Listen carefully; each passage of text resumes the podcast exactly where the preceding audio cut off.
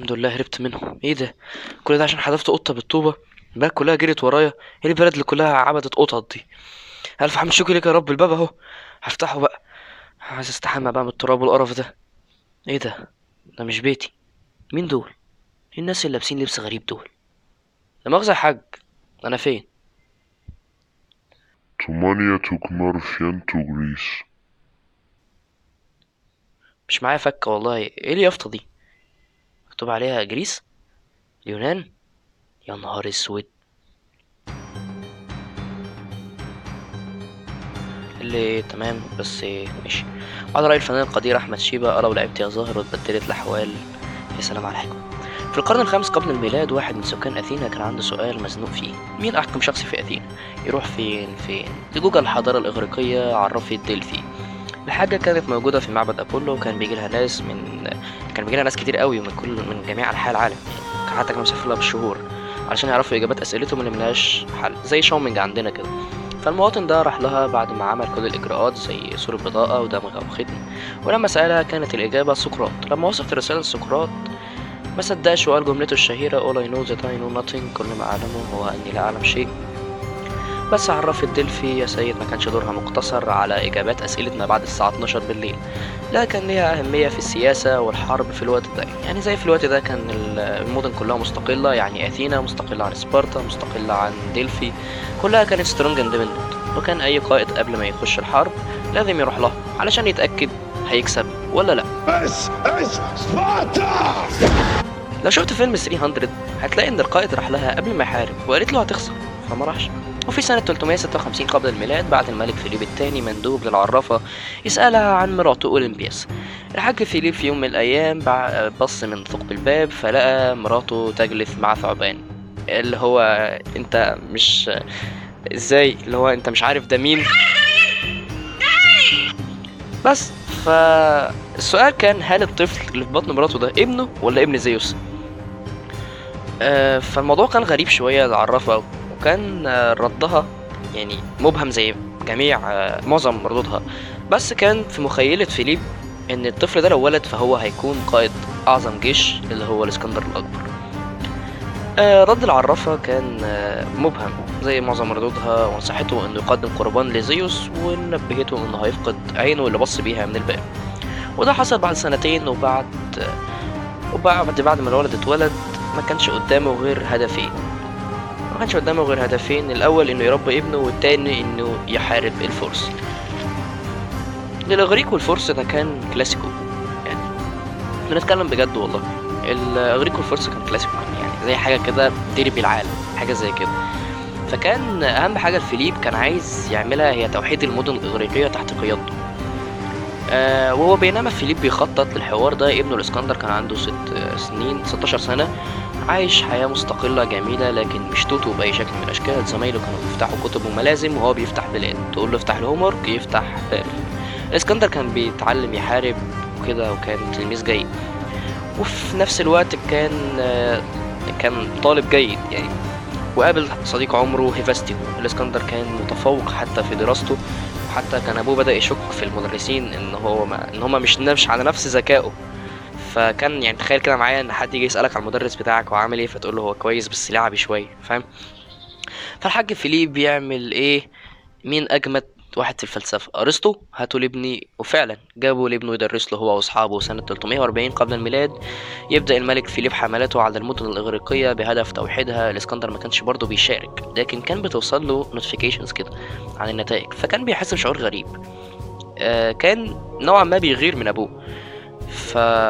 وفعلا ينضم الاسكندر للجيش وهو عنده 18 سنة وفي أول معركة الإسكندر يقود ال wing الشمال بتاع الجيش في معركة كيرونيا. و... ودي كانت الخطوة التانية وتمت في نجاح لفيليب تم توحيد البلاد بنجاح. الخطوة الجاية احتلال الإمبراطورية الفارسية. هوب فيليب اتجوز تاني. هو actually خامس. كان الباشا عنده خمسين سنة واتجوز واحدة عندها عشرين سنة اللي هي اسمها كليوباترا يوريديكي. وملهاش علاقة بكليوباترا بتاعت مصر عشان تسقط التاريخ. الإسكندر زعل عشان اتجوز على أمه ورغم إن الإسكندر كان هيزعل أكتر بسبب أخوه الصغير إلا إن القدر يتدخل ويتقتل فيليب لسبب تافه جدا والإسكندر وأمه استغلوا الفرصة وقتلوا ولي العهد. فلما كليوباترا سمعت انتحرت وفضيت الساحة للإسكندر وهو في سن العشرين يصبح الإسكندر ملك مقدونيا. لكن في بلاد لكن في بلاد اعترضت. بس إسكندر ما بيهزرش. يقود جيشه ويروح عليهم في شتاء 335 قبل الميلاد. الإسكندر يغزو بلادهم كلهم ويعرفهم إن هو ما بيهزرش. لكن العرافة ما بتشتغلش في الشتاء. يعني هو كان رايح للعرافة في الشتاء عشان يسألها برضو عن حاجة كده. لكن العرافة ما بتشتغلش في الشتاء. فأقرب وقت كان الربيع. الإسكندر يسكت ويستنى لا دخل المعبد ودور عليها لحد ما لقاها هي وجرجرها من شعرها وسألها عن رأيها عن الحرب ضد الفرس. قالت له أنت محدش يقدر يقف قدامك. يمكن تكون كانت بتكذب. بس آه، الأحسن لكن ده كان دافع قوي إنه يرفع من معنويات الإسكندر ويديله ثقة في نفسه. فراح أمر أرمينيوم كبير قواده إنه يجهز الجيش للحرب. ومن أشهر القادة اللي كانوا معاه فلوتس ابن أرمينيوم. كان بيحارب أبناء عاملين. هدف الإسكندر دلوقتي هو دخول بيرسبوليس وقتل داريوس الثالث. وكل ده لم يخفى على داريوس علشان كده ابتدى ياخد احتياطاته. ولكن كان بيقول إن إسكندر ده عيل. أول ما عرف إن الجيش الإسكندر قرب من مضيق الدردنيل اللي بيفصل بين أوروبا وآسيا أمر حكام المدن المج- المجاورة إنهم يتصدوا له على الرغم من إن الأسطول الفارسي مش أقل الأسطول عملاق جدا. ولكن آه، بسبب قيام الأسطول كان مشغول بسبب قيام ثورة في مصر بس ده ما منعش الفرس إنهم يتصدوا له وعملوا خطة والخطة هي إنهم يسيبوا السفن بتاعة الإسكندر توصل عادي ويستنوه وراه ويستنوه ورا نهر الجران جرانياس أو جرانسياس مش فاكر. جوه ال- الرنك ده النهر ده هو جوه آسيا الصغرى. هو مش عميق لكن ضفوفه منحدرة. والخطة كانت إن ده يبقى حاجز طبيعي بين جيش الإسكندر والفرس بحيث لو حد فكر يعدي يلقطوه ويرجعوه.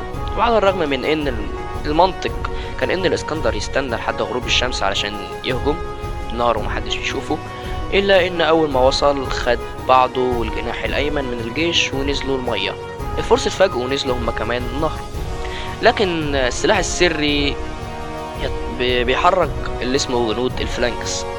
بيبقوا ماسكين بأرماح طويلة طولها خمسة متر ودروع كبيرة جدا.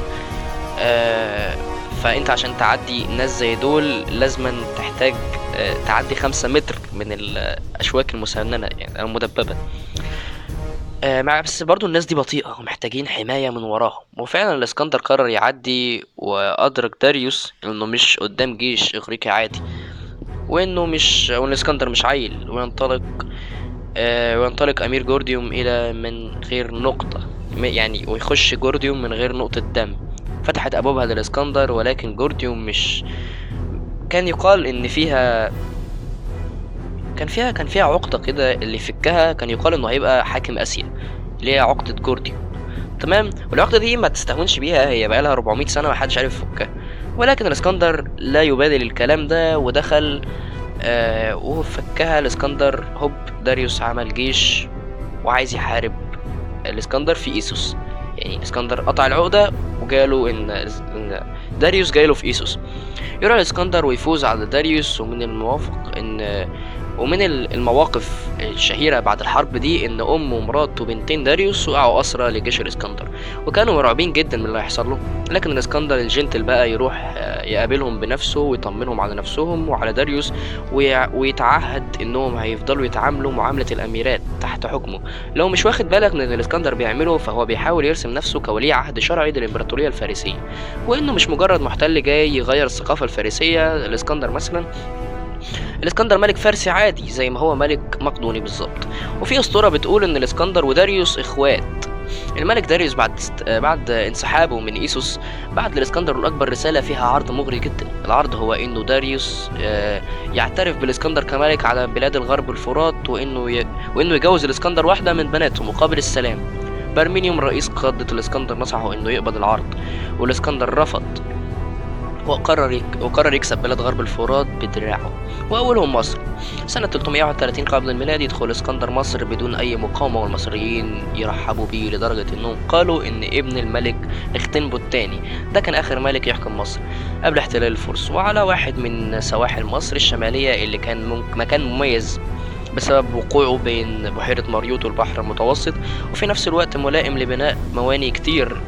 الإسكندر آه، يلمح جزيرة صغيرة ولما سأل عنها طلع اسمها باروس وأمر بناء وأمر البنيين بتوعه إنهم يملوا ممر من من من مصر للجزيرة دي ممر على الشاطئ. إن يتم تأسيس مدينة هناك وأمر تاني إن يتم تأسيس مدينة هذا المكان على اسمه سماه الإسكندرية. ودي كانت أول المدن أو من المدن اللي فضلت محافظة على اسمه لحد دلوقتي. ولكن أهم غرضه من دخول مصر ما كانش إنه يحقق ما كانش لسه حققه. ومن دراسته عند أرسطو كان عارف كويس عظمة الحضارة المصرية وإن الآلهة المصرية لا تقل مكانة عن الآلهة الإغريقية. وقرر إنه يسافر لواحد سيوة لمعبد آمون. رحلة استغرقت ست أسابيع في الصحراء. الإسكندر دخل معبد آمون بنفسه بثلاث أسئلة ودخل ف... ودخل قدس الأقداس اللي هو يعد من أكتر الأماكن المقدسة في مصر. وخرج بالإجابات. آه أنت ابن آمون؟ آه أنت بريء من دم أبوك وآه هتسحق الفرس ورجع من سيوة لداريوس في معركتهم الأخيرة الإسكندر معنوياته أعلى من أي وقت فات. وتقابل الجيشين خريف 331 قبل الميلاد قريب من منطقة في شمال العراق حاليا ودارت معركة واللي كشف الفرس فيها عن واحدة من أعظم الأدوات الحربية. الفرس ركبوا العجلات الحربية سيوف وثبتوها في العجل بتاعهم بحيث وهي ماشية تقطع في الجنود الإغريق. ولكن آه، ده كان كافي إنه يبوظ الفلانكس داريوس كان بيحارب بجيش الفرس كله. معركة معركة جوجميلا ولأول مرة صفوف الإسكندر تحس إنها مش بتحارب علشان تفوز بتحارب علشان تعيش. ولكن في الواقع الإسكندر على الجانب التاني كان عنده خطة خفية وهي إنه يستغل اندفاع العجلات الحربية على جنوده ويلف حوالين داريوس ويحاصره. وفعلا قرر وفعلا قرر وحصل وكسب ويكسب ومات. ومات 100 جندي من جيش الإسكندر ومقابلهم 3000 من جيش داريوس. أنت متخيل؟ وبالفعل داريوس يهرب باللي اتبقى من جيشه ويسيب وراه عاصمته وقصره وفي ال- في القط بتاعه. وغنيمة الإسكندرية كانت غنيمة غنيمة الإسكندر المرة دي كانت غنيمة كبيرة جدا. يعني ما كانتش إلا. آه علشان ده مش حاجة صغيرة البلد اللي فتحها هي بيرسبوليس ودخل بيرسبوليس وحكمها وعنده 26 سنة. أنت متخيل؟ آه وثروات 220 سنة حضارة في حصلته حوالي 4 طن ونص من الذهب والفضة. كل ده كان كفيل إنه يخليه أغنى رجل في العالم. وفي احتفالات الإسكندر شرب كتير وقرر هو وجنوده إنهم يحرقوا أهم مدينة بيرسبوليس. دلو... بيرسبوليس دلوقتي مصنف وبقايا بيرسبوليس دلوقتي مصنفة من اليونسكو على إنها تراث عالمي. ولكن لما فاق ندم على كل اللي عمله في بيسوس. وفي بيسوس ملك آه، بكتيريا قرر ينقلب على بكتيريا ملك بكتيريا وما تتريقش هي اسمها كده. على قرر يكت... آه، إنه ينقلب على داريوس ويقود ما تبقى من جيش الفرس لأنه كان معتقد إن الفرس مش ممكن تخسر قدام عيل عنده 26 سنة. وتحصل حاجة ما كانش. ما كانش عامل حسابها جنود الإسكندر. آه، أو ما كانش عامل حسابها الإسكندر. جنود الإسكندر عايزين يستريحوا. وبصراحة معاهم حق. هم دخلوا الحرب عشان هدفين. أول حاجة يخلصوا على داريوس والتاني يخلصوا على ال... الإمبراطورية الفارسية والهدفين اتحققوا. وشوية ثورات والجيش شوية ثورات من الجيش على شوية انقلابات وقتل ويكمل الإسكندر بجيشه إلى الهند وشوية حروب وتوفى الإسكندر. زيت يا سيد صح. هنا البودكاست بتاعنا خلص وفي آه، في انتظاركم حلقة جديدة. ولا يا سيد خد يلا. سيب الخوذة والدرع بتاع الاسكندر يلا. ولا.